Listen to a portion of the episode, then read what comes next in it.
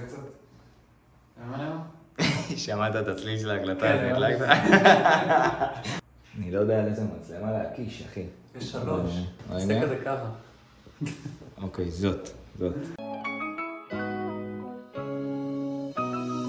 כל אותם אנשים שאוהבים את הגוף שלהם והגיעו לגוף החטוב והחזק שרצו, עובדים קשה כדי להצליח. בפודקאסט הזה אשתף אתכם ואתכן בדרך שלי לגוף חטוב וחזק, בטעויות הרבות שעשיתי בדרך ובמה שלמדתי על בשרי, ממה שלמדתי מלקוחותיי. אני יובל אמש ואני פה בשביל לעשות אותך ואותך חטובים וחזקים. בואו נתחיל. אה, ושיהיה לכם יום בן של.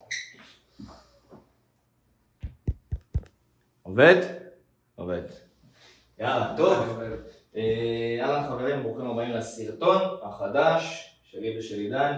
היום אנחנו רוצים לדבר איתכם על נושא שהוא מבחינתנו, אנחנו נתקלים בו המון, איך לרדת במשקל בלי לספור קלוריות. וואי, זה בסדר מעולה. כמה פעמים אני נתקל בלקוחות שבאים אליי ואומרים לי, תשמע, מה, מה קורה, מה כל החיים אני צריך לספור קלוריות, אני חייב לדעת כמה, כמה קלוריות יש בכל דבר. זה כאילו אנשים משתגעים מזה, העניין של המספרים. זהו. אז חלק מהאנשים זה עשוי לגרום להם לפחד ולחששות, חלק מהאנשים מקבלים את זה בצורה מאוד נוחה. נגיד אני למשל, ברגע שנחשפתי לעולם של הקלוריות, זה נורא הסתדר לי, כי אני בן אדם מאוד תבניתי. איך אתה, איך אתה הסתדרת עם זה? בהתחלה זה היה לי ממש לא, לא במקום, הייתי רגיל לאכול לפי תחושה שלי, וכאילו מה שייכנס בצלחת סבבה, אני אשמור על המשקל איכשהו.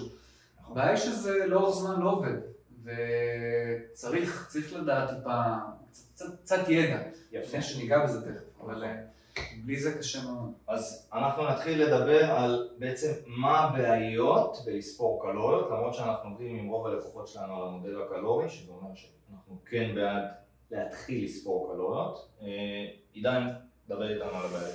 ככה, אמ, קודם כל זה מפחיד, כאילו זה מפחיד לספור קלוריות, כי זה אומר שאני מאוד מוגבל, אני מתחיל לאכול, אני מתחיל לצרוך מזון, אבל פתאום זה הופך להיות איזשהו משחק של מספרים כזה, של אוקיי, אז אכלתי כף טחינה זה 100, ואכלתי שתי פרוסות לחם זה 150, ופתאום אני הופך להיות בלאגן של מספרים, וזה מפחיד, זה יוצר איזושהי. מצוקה אצל הרבה מאוד אנשים, שבאיזשהו מקום גם מפתח להם קצת איזשהו פן אובססיבי לעניין הזה.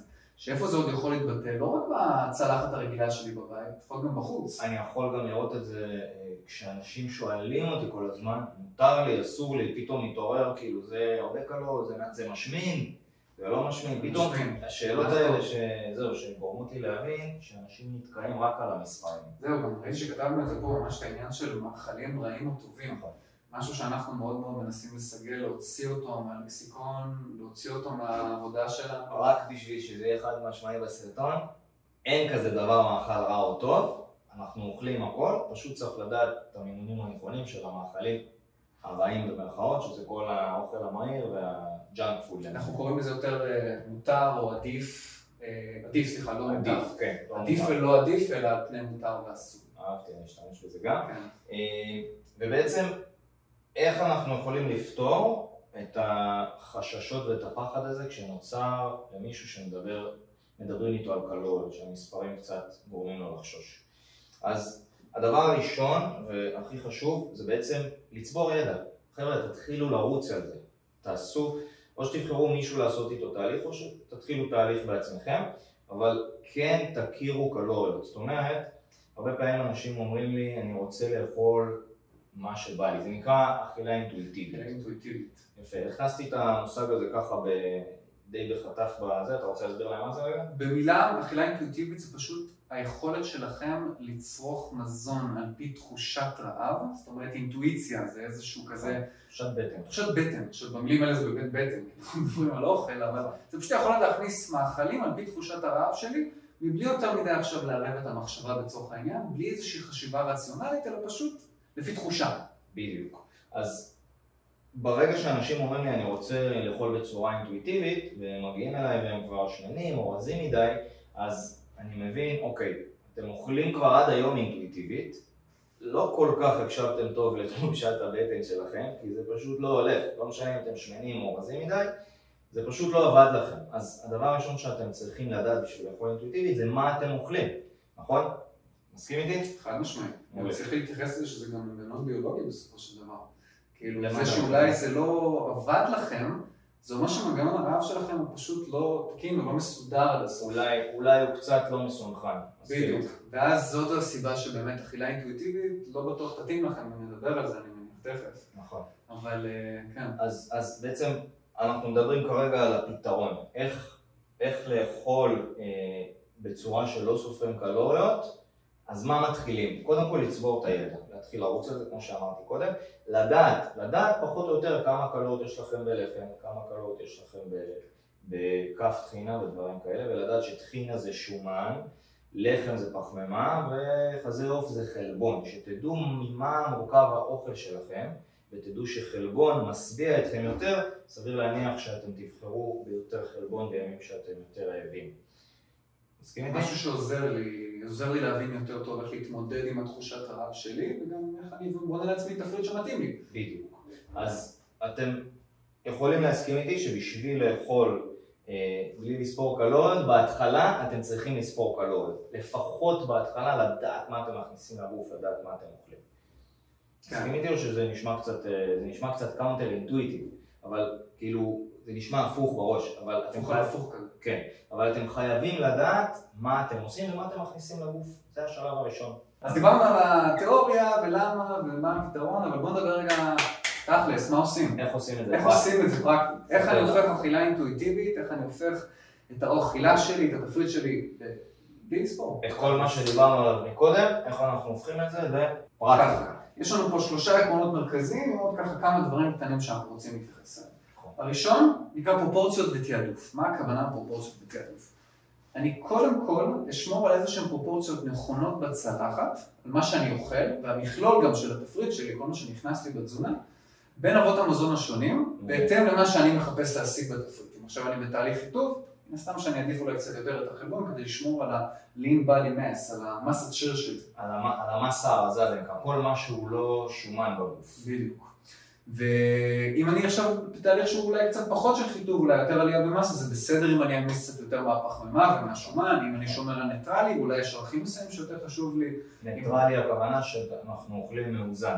בול, שומרים על איזשהו מאזן קלורי ניטרלי ולא עולים או יורדים במשקל. נכון. אז קודם כל להבין מה הפרופורציות בתפריט שלי, ולהבין מה אני רוצה לתעדף כרגע. שוב, מבחינת פרופורציות, אני לא שוקל, אני לא מודד, אני לא סופר, אני אלך פשוט לפי פרופורציה. בדיוק. שתיים, זה לעבוד לפי תחושת.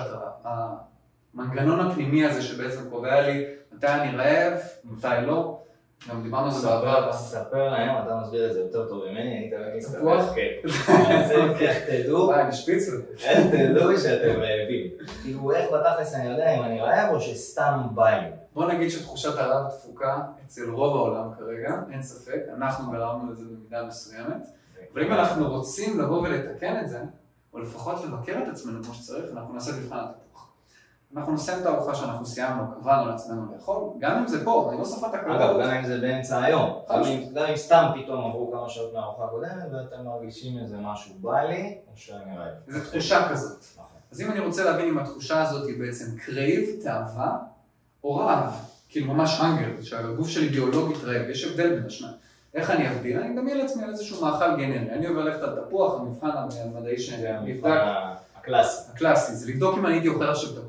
אם התשובה היא כן, אני רעב, ביולוגית. כי הייתי אוכל משהו מאוד בנאלי וגנרי. יכול להיות שאצלכם זה יכול להיות משהו אחר מתפוח, יכול להיות אה, שיפולת שועל, לא יודע. כן. מה שעולה לכם בראש. זה גם יכול להיות טוב. גנרי, משהו שהוא באמת לא משנה. אבל אם הייתי אוכל את התפוח, כנראה שאני רעב ביולוגית, אני צריך לאכול משהו קטן, זה בסדר. נכון. אבל, אם אני לא הייתי אוכל את התפוח, כי זה לא בא לי עכשיו, סתם בא לי משהו אחר, כנראה שאני ב crave, בא לי לאכול משהו טעים. ולכן אני לא באמת רעב, ופה פה נכנס בדיוק המשמעת העצמית, והרעיון של עצם העובדה שאתם בכלל חושבים אם אני רעב או בא לי, זה כבר מעלה לכם את המודעות אם להכניס את המאכל הזה לפה. חד משמעית. חד משמעית.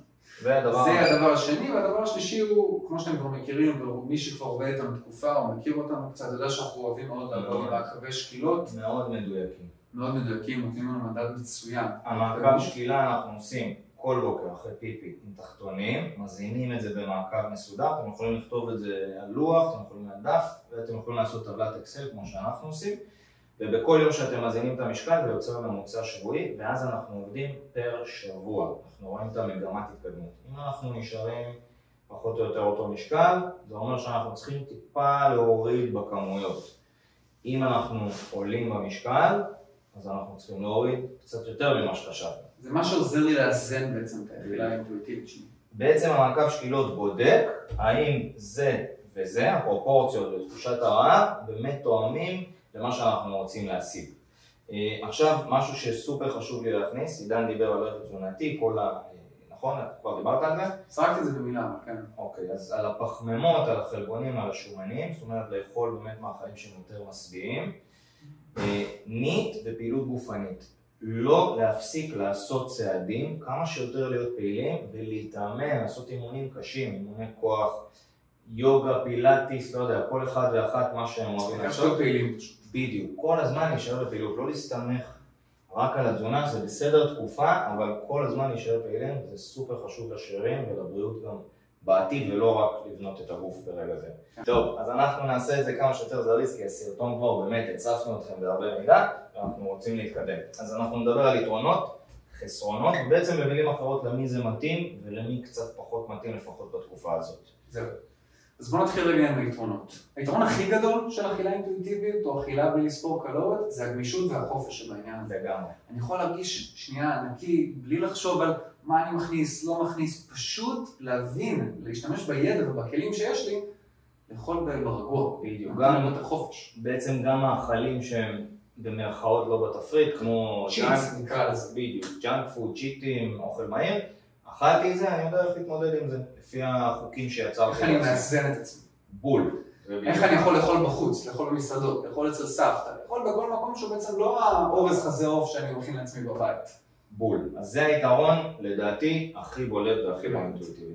אה, מול מסגרת, שזה בעצם תפריט עם קלוריות, שזה די ממוסגר, די, די מקובע, אה, שם זה יותר לאנשים שעכשיו נדבר עליהם, זה המתחילים. אנשים שהם מתחילים, אכילה אינטואיטיבית שלא לספור קלות, לדעתנו פחות תתאים, למה? כמו שאמרנו מקודם בתחילת הסרטון, כנראה שאינטואיטיבית אתם לא כל כך מקשיבים לעצמכם טוב, כי עד עכשיו או שהשמעתם יותר מדי או שנשארתם או שרזיתם יותר מדי. גם אין להם בסופו של דבר את הידע. נכון. הם לא רכשו את הכלים. אז החיסרון של זה, זה שזה פשוט להתנהל בחוסר ידע, אתם לא באמת יודעים מה אתם עושים. יש אפילו דוגמה מצוינת לזה. תן לנו. זה כמו נגן, אוקיי, שהולך לג'ם סשן, אבל הוא הכי מתחיל שיש. ואז כולם מתחילים לנגן, כל אחד על הכלי שלו וזה, אבל הוא לא יודע מה עושים. הוא יכול להתחיל, אבל זה כנראה לא יזרום כל כך חלק, כי הוא פשוט לא יודע מה עושים, אין לו את הכלים. נכון. רק כשהוא יתחיל להשתפר, יהיה אפשר לעשות לו חופשי. בהתחלה צריך לתת לו מסגרת, תווים, שירים, על מה ללמוד. זה כמו ראפר שילך לעשות פרי סטייל, אבל הוא לא יודע לעשות ראפ. בול, בואו, הנה, צמצמתי את זה לשנייה וחצי. אני חופר. חופר להם על הסקסופון שם עכשיו. אה, בקיצור, אז למי זה מתאים? לאנשים שהם קצת יותר מנוסים, יש להם כבר את הידע, פחמימות, שומן, חלבונים, כן יודעים מה זה קלוריות. למי זה פחות מתאים? לאנשים שהם לרוב מתחילים. אה, אתה רוצה להוסיף משהו? כן, אני אוסיף לעוד איזשהו יתרון קצר שהוא כן משמעותי מאוד, העניין של העקביות לאורך זמן. זאת אומרת שזה לא סתם נותן לי יותר חופש, זה גם נותן לי את החופש לעשות את זה יותר זמן. כאילו, כי קשה בסופו של דבר להישאר בתפריט לתקופה ארוכה. אין פה שאלה, אז העקביות היא איזשהו מדד נוסף שאפשר להתייחס. וזה בדיוק השאלה ששואלים אותנו גם הרבה, מה עושים אחרי שסיימנו את התפריט וירדנו במשקל, איך שומרים על המשקל, זה כבר סרטון אחר, אבל ממש בקצרה, מי שמקבל ידע והנחיות וליווי, אז יהיה לו את הכלים ואת הידע לשמור על המשקל אחרי שהוא ירד, הוא ידע לקבל את בול בזה, בול באמצעות זה. אה, אני חושב שנגענו בכל הנקודות. כן. אה, אם יש לכם שאלות, ממש נשמח שתשאלו אותנו, תגיבו פה בתגובות. אם מצאתם ערך בסרטון, שתפו, חפיצו. אוהבים אתכם. אחי, תודה.